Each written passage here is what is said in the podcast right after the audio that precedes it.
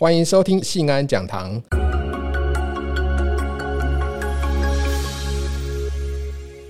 Hello，各位听众朋友，大家好，我是林信安，欢迎收听一起看世界信安讲堂。那么我们很久没见面了，上次我们谈的是以巴冲突。那以巴冲突呢？因为巴勒斯坦发射火箭，再加上以色列用铁穹反击，所以啊，形成了一场新形态的战争哦，引发非常多听众的兴趣。从上次到现在呢，其实呃，我们大家都知道，就是因为疫情的关系啦，所以大家都很忙碌，而且也都因为疫情的关系，大家都在待在家里这样。我觉得我自己是对台湾的防疫蛮有信心的啦，因为台湾的民众的那个防疫素质挺高的。大家，我自己出门都看到大家都戴口罩，所以我觉得我们现在都已经降到每日呃剩下八十几例这样，所以我认为我们应该哈，大家再努力一下，就可以在不久的将来可以解除三级警戒。那今天呢，我要跟大家谈的一个议题呢，其实是已经发烧了一阵子的议题，但是其实呃一直都没有机会来谈哦，就是说美国拜登政府。最近突然提出说要对新冠病毒进行溯源调查，其实美国一直说要调查这个事情呢，这个事情喊了很久，可是事实上呢，其实都没有什么进展。为什么呢？因为其实拜登政府对这件事情，其实我认为不是特别感兴趣。之前喊得比较有力的其实是川普政府，那川普政府那时候一直在追打这个事情，为什么呢？就是说到五月二十六号的时候，突然拜登政府说他要求情报部门在九十天之内要交出病毒起源的报告，这是一个蛮石破天惊的发展啊，因为这蛮出乎大家意料之外。因为说，呃，根据那个美国新闻媒体报道，是说美国情报部门是目前把病毒的起源缩小到两个方向，一个就是之前美国防疫大将 Fauci。就是美国过敏传染病呃疾病研究所的那个所长 Fauci 呢，他一直是那个美国很有名的那个首席防疫顾问呢，他一直主张病毒新冠病毒是源起于自然，但是呢，有另外一个说法啊，之前去年其实一直也有在传的，就是说这个可能是实验室的外泄。拜登政府决定要调查这个事情，看起来很突然，但事实上呢，这在美国已经烧好一阵子了。因为在三月二十六号的时候，拜登政府的那时候的 CDC 主任 Robert Redfield 啊，我们这边翻成瑞斐德，他接受 CNN 专访，他声称说他不相信病毒起源于自然，而是来自于实验室。这个事情引起很大的震撼啊，因为他是接受 CNN 专访啊，CNN 一向是比较偏拜登政府的。这个事情引起很大的讨论。到五月二号的时候，前纽约时报的一个科学记者叫 Nicholas Wade。他写了一篇很长的文章，痛批主流媒体忽视实验室外泄论。他还引用了一九七五年诺贝尔生理奖得主巴尔的摩的话，来支持病毒是来自于人工改造。这样，那当然后来那个巴尔的摩他自己也有在这边提出解释，说这个东西不一定是 smoking gun，但是你这个病毒来自实验室，这个可能是不能排除的。这些事情啊，陆续在美国延烧呢。到了五月初的时候呢福奇他突然接受媒体专访的时候，他突然改口了，因为他以前是一口咬定病毒是源起于自然，但是呢，他现在突然说，他接受媒体专访的时候，突然他说，他认为呢，病毒有可能是来自实验室，就是说病毒来自实验室这个说法是并不是可以完全排除的。这下子在美国呢，就引发了非常大的震撼了。共和党的参议员呢，他们就召召集听证会，他们群起围攻啊！大家每个人都在问 Fauci 说，到底怎么回事？到底是不是源起于自然，还是说源起于实验室？这样。然后到了五月十四号的时候呢，十八位知名的科学家在《Science》科学杂志联名发表公开信，要求公开透明调查所有的可能性，包括实验室外泄。然后到了五月二十三号的时候，《华盛顿邮报》又爆料。在二零一九年十一月的时候，也就是在疫情开始之前，武汉病毒所有三个研究员在研究的时候发生感染，送医治疗，而且他们都出现了新冠症状。那这个事情就越来越大了。那就是说，拜登政府感觉到这个压力哈是不能不处理的，所以他就在五月二十六号，五月二十六号的时候下令，必须要调查，在九十天之内给出交代。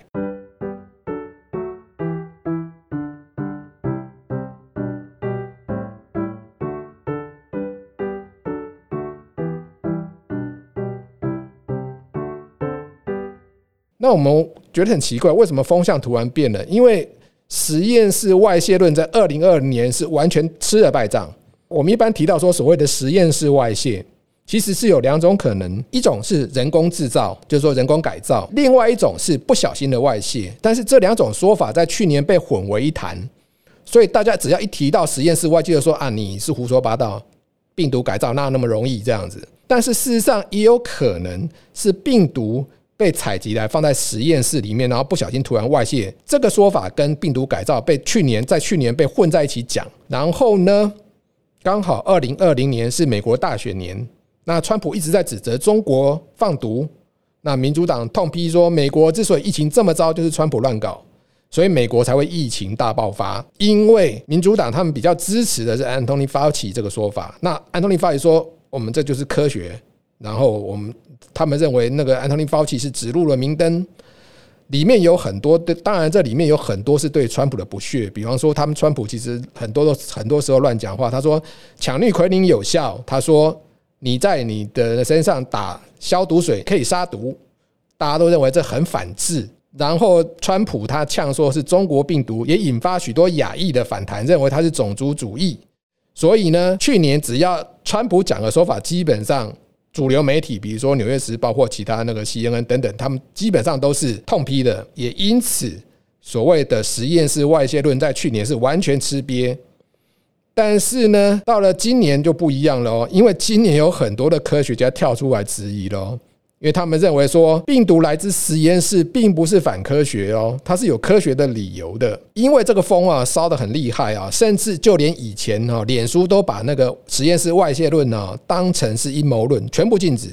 但是到了五月下旬的时候，他突然就说啊，他现在可以让大家 po 这个文了，没有问题这样子。所以说哈，这风向改变非常之大。那我们一起来看看啊，共和党参议员他们到底在攻击什么呢？他们攻击的是所谓的。Gain of function 功能争议这一点，因为他们认为说，哦，我们现在解释一下啊，什么叫功能争议哦？功能争议就是说，你把蝙蝠的冠状病毒拿来跟人类的细胞试图结合，看它能不能感染，或者是来增强它的毒性。那么，其实这个之前在病毒学界呢，是其实是一直都存在的。支持者认为说，它可以研究病毒的特性跟潜力，来预测下一场的大流行。不过，反对者认为这是在玩火。但是呢，在二零一四年的时候，美国政府就是奥巴马政府那个时代呢，他们以研究不慎可能造成疫情失控啊，请听清楚哦，研究不慎可能造成疫情失控为理由，禁止对 SARS 或 MERS 这些病毒进行功能争议的研究。那到五月二十五号的时候，共和党的参议员一轮猛攻啊，在参在参议院听证会上质疑 Fauci，Fauci 他终于承认了。他透过生态健康联盟 （Eco Health Alliance） 的主席达萨克捐款六十万美元给五毒所啊，就武汉病毒所，时间从二零一四年到二零一九年。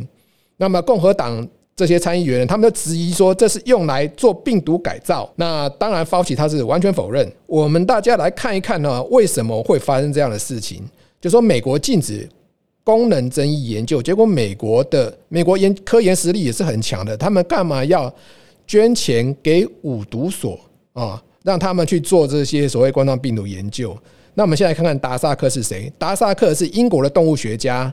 他在美国创立了一个叫生态健康联盟、生态健康联盟哦，Eco Health Alliance，它是一个非常有名的非营利组织。他是专门研究病毒这一类的事物，那在美国是可以说是呼风唤雨，很有影响力。就连《纽约时报》，他之前在疫情的时候，他都找达萨克来做影片，来来讲说，呃，人类如何防止呃疫情大流行。达萨克呢，在去年疫情爆发的时候，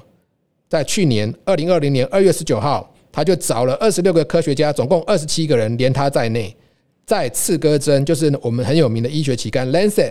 联名发表公开信说，病毒是缘起于自然的，但是事实上呢，他是拿了美国国家卫生研究院的钱，也就是那个 Fauci 那个上司的那个主管单位，他到武汉病毒所跟石正丽进行 SARS 之类的冠状病毒研究，但是呢，他去年在 Lancet 上面发表说，病毒是缘起于自然，但是他在那个 Lancet 上面跟科学家联名说，病毒不可能是实验室外泄，这个事情就已经引发了质疑的。因为你自己在做研究，然后你就跟人家讲说不可能，那这个事情呢，大家就觉得很怀疑了。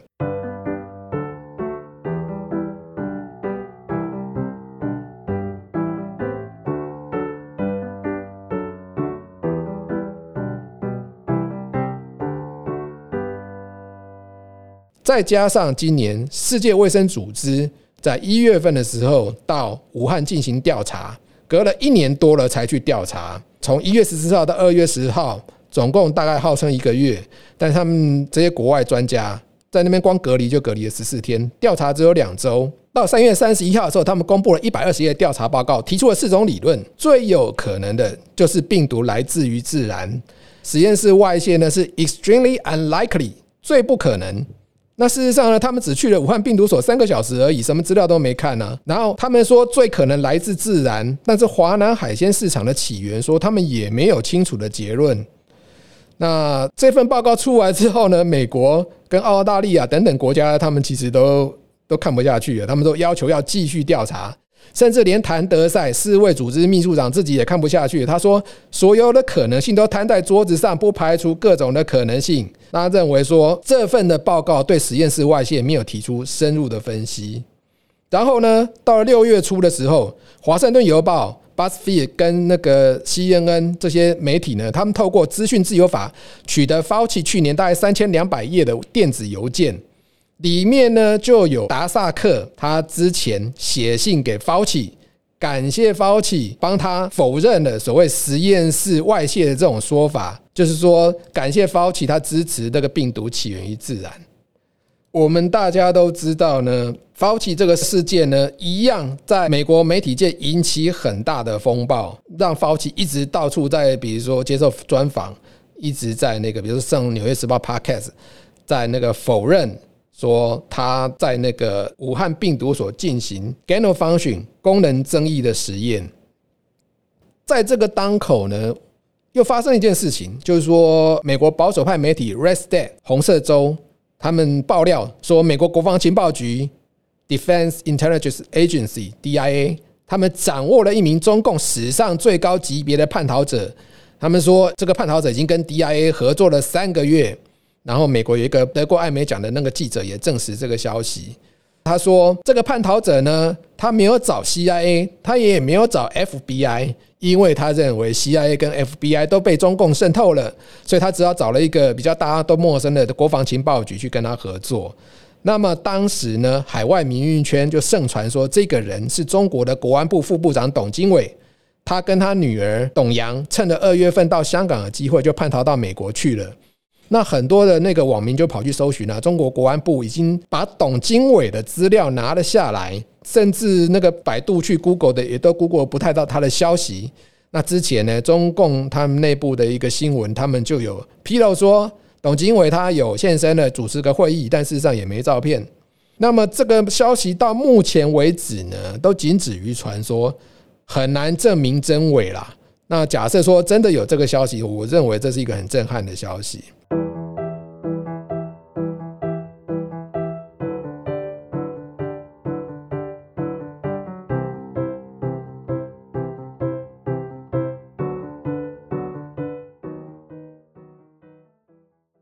那么我们接下来再来看啊，为什么这个事情就去年完全吃了败仗的实验室外泄论会在今年开始烧起来？主要是因为有很多人不相信这个，就是说所谓的病毒源起于自然，包括那个达萨克在那个 Lancet 发表那个声明说病毒不可能来自于实验室，很多人不相信，所以有一些人呢，民间人士他们就在那个 Twitter 上面开始在那边自己自进行调查。后来这些人呢，慢慢互相通上信了，开始大家一起开会做研究。这个团体呢，后来他们自己命名叫做 Drastic 啊，就是说他们是一个缩写啦。但是他的这个叫这个缩写的名字叫 Drastic，这个团体他们就开始调查，他们发现说，中国实验室外泄不是不可能哦，因为中国两千零四年之后有好几次的 SARS 研究就发生病毒外泄的事件。到了二零二零年五月份的时候，Drastic 查到一个很爆炸性的消息。他们调查发现说，在二零一二年的时候，在云南的墨江县有一个铜矿坑，有六个工人进去铜矿坑里面清蝙蝠的排泄物，结果这六个工人生病了，然后送到昆明医科大学附属医院，造成了三个人死亡。这个事情被他们挖出来之后，他们还挖到一个东西哦。昆明医科大学有一个硕士生叫李旭，在二零一三年发表了一篇论文，这个论文标题非常有趣哦，它的标题叫做“未知病毒引起重症肺炎”。六例分析听起来有没有很像我们现在的新冠病毒？未知病毒引起重症肺炎哦。当初他们看到这个病例的时候，他们还不晓得要怎么治，他们甚至还找来现在很有名的中国的那个卫健委钟南山啊，来帮他们看这到底怎么回事。最后呢，他们的结论是说，这些人是感染了来自中华菊头蝠，就是菊花的菊了哈。中华菊头蝠的类 SARS 冠状病毒。那二零一三年的时候，石正丽还发表论文，就是说，那武汉病毒所大家都知道，所谓的那个蝙蝠女石正丽，她专门在研究蝙蝠的冠状病毒。他发表论文，他说某些蝙蝠的病毒是不需要中间宿主就能感染人类。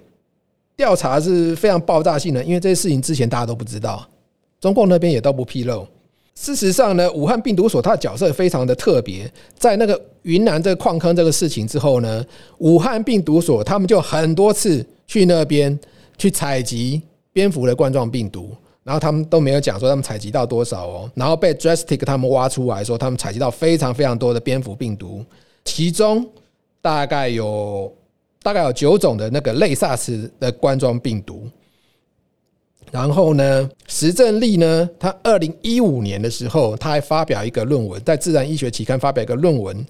他说，他们把那个蝙蝠病毒的 S 蛋白，就是我们大家现在知道的棘蛋白 ACE2 受体开关调整一下，就能感染人类。然后那个它跟它是跟那个小老鼠的那个 SARS 病毒做结合，然后就能够感染人类的那个呼吸道。如果说我们大家有点 sense 的话，你大概听了从刚刚听从刚刚一直听下来，这其实就是功能争议，其实就是 gain of function 的研究。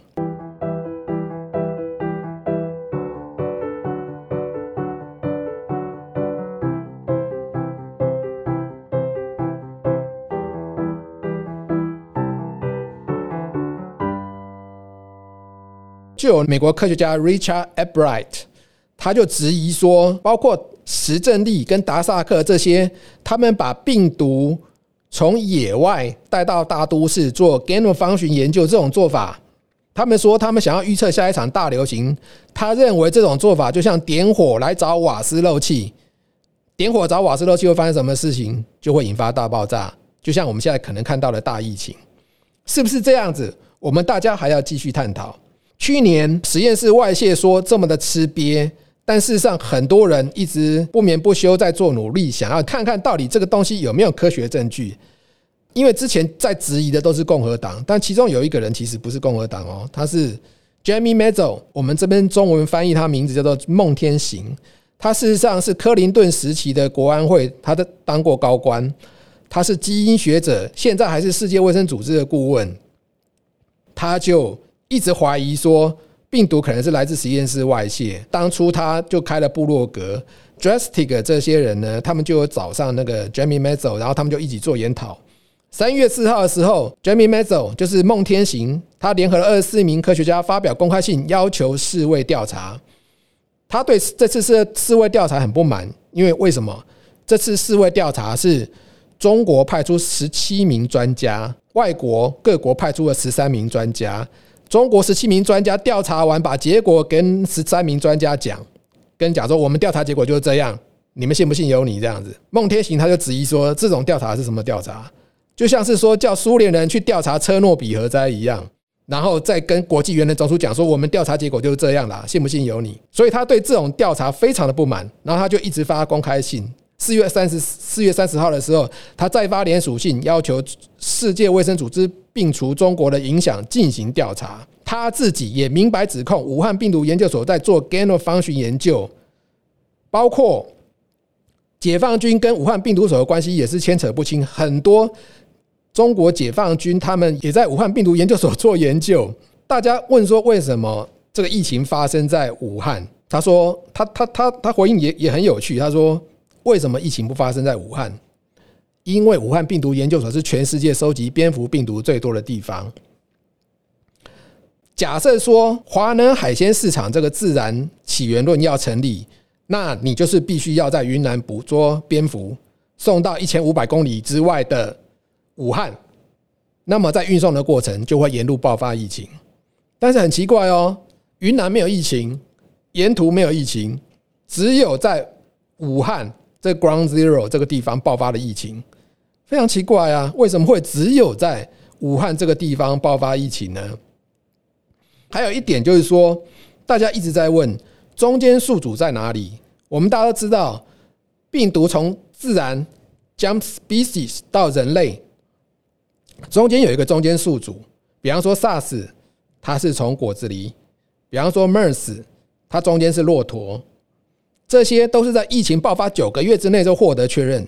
中国大陆说 COVID-19 的中间宿主是穿山甲，但是从病毒呃，就是从病毒疫情爆发到现在，没有人在穿山甲上面找到新冠病毒。然后产地没有事情，中间宿主找不到，反而是在武汉病毒所的附近，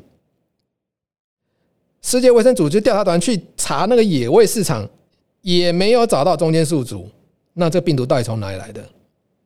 我们再来看哦，中国政府在这个事情上面，他们从头到尾都是一个掩盖的态度。啊，那个包括那个浮华世界，他们写了一万两千字长文报道，他们就一直在讲说中国政府很多 cover up 的事件，比方说病毒一发生之后，他马上关闭关闭华南海鲜市场，摧毁实验室样本，所有的期刊出版一律要经过官员审查，然后连华盛顿邮报记者都被赶走。一月二十三号，武汉封城。一月二十六号，解放军的少将、生化防御专家陈薇就接管了武汉病毒研究所，然后十五个武汉病毒所的数据资料库全部下线，禁止访问。这个资料库的管理员就是史正丽，里面总共有二点二万个病毒的样本跟基因序列，有一点五万个蝙蝠样本，有一千四百种蝙蝠病毒，大家全部都看不到。然后呢，自己二零二零年二月的时候，中国自己就有学者发表论文了。他们自己看了半天，说这这个疫情病毒到底从哪里来的？他们想了半天，他们讲说，其实我想了半天，只有五毒所跟武汉疾控中心的实验室有可能是病毒的来源，因为武汉疾控中心的那个距离华南海鲜市场两百八十公尺，武汉病毒所距离武汉华南海鲜市场只有十六公里。甚至连石正丽自己哦，当初疫情爆发的时候，他接受《Scientific American》专访的时候，他自己说，他当初疫情爆发之后，他自己很担心的。他想说，病毒是不是从我们这边外泄的？他们到处去查，去查我们自己的实验室。他说，我们没有实验室外漏啊，我们当然没有人感染，包括连最近赵立坚，中国外交部战狼发言人赵立坚都这么讲，武汉武汉病毒研究所实验室零感染，他这么讲。但是经过了这么多事情，大家真的相信吗？中国政府如果说真的事情是从缘起于自然，那为什么会把这些事情从头到尾做掩盖呢？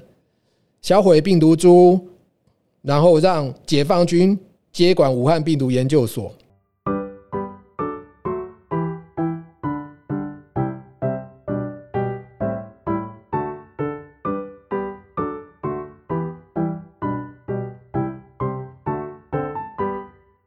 拜登政府说，他要在九十天之内交出调查报告，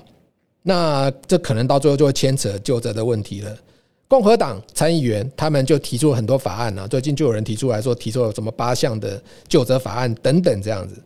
但是呢，到六月下旬的时候，美国国家情报总监海恩斯，因为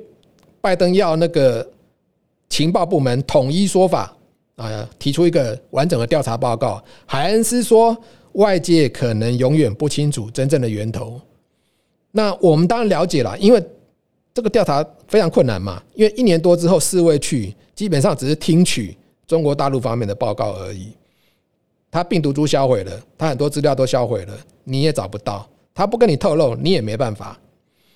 所以呢，很有可能九十天之后，拜登政府公布的调查结果是，他们高度怀疑，但是他们还要继续调查。我认为结果可能是这样啦，因为你如果没有到现地去，有中国的完中国方面完全的合作，你基本上不太可能调查出什么东西。那因为说拜登他想要在十月跟中国大陆国家主席习近平会面，那如果你在八月底的时候提出一个报告说病毒就是实验室外泄的，基本上这个会也不用会了啦。对，因为基本上就进入就责阶段了，所以我认为基本上应该不太会这样子，就是说所谓。一刀两断就跟你讲说，我们调查出是这样的结果了，所以大家其实也不用对这个九十天的调查报告期待太多。但是我们要讲的是说，追究呃是不是实验室外泄，我认为并不一定是要所谓的究责。那因为大家很多人很多人讲说，这个东西以前牵扯上阴谋论，但是事实上比较科学的态度是。我记得在那个浮华世界专访里面，他就提到说，科学家其实注重的是可能性，但是人们常常常想要是一个确定性，就是说人们可能讲说啊呀，不然就是缘起于自然啦，不然就是实验室外泄啦。但是科学的研究是不能排除可能性的，你必须要穷尽各种可能性，才能找出说这个病毒到底是从哪里来的，我们才能预防下一场大流行。我认为这个才是一个比较正确的态度。那么我今天讲这个 podcast 也并不是说这个东西就一定是实验室外泄，它仍然有很大的可能像之前的 SARS、MERS 一样是源起于自然。但是我觉得事实上是不能排除实验室外泄的可能性，因为你基本上从现从调查到现在，你说它来自于自然，但是基本上我们看不到来自自然的证据，所以我们。美国方面这个时候才有很多科学家，还有很多民众开始往另外一个方面想，是不是可能是实验室外泄？但实验室外泄并不一定表示说它就是生化武器，因为假设你是生化武器，你也不可能露出来在自武汉那边自己在自己的国家里面烧，造成很严重的疫情。我认为生化武器这个方面可能性也是比较小的，但也有可能，我认为有可能实验室外泄。这个不小心外泄这个说法呢，是不能排除的。呃，对于这个实验室外泄这个东说法呢，还是必须要秉持一个科学的态度来做调查，这样子才对于我们将来应对疫情或其他的事件能有更多的帮助。这就是今天的一起看世界新安讲堂，我们下次见。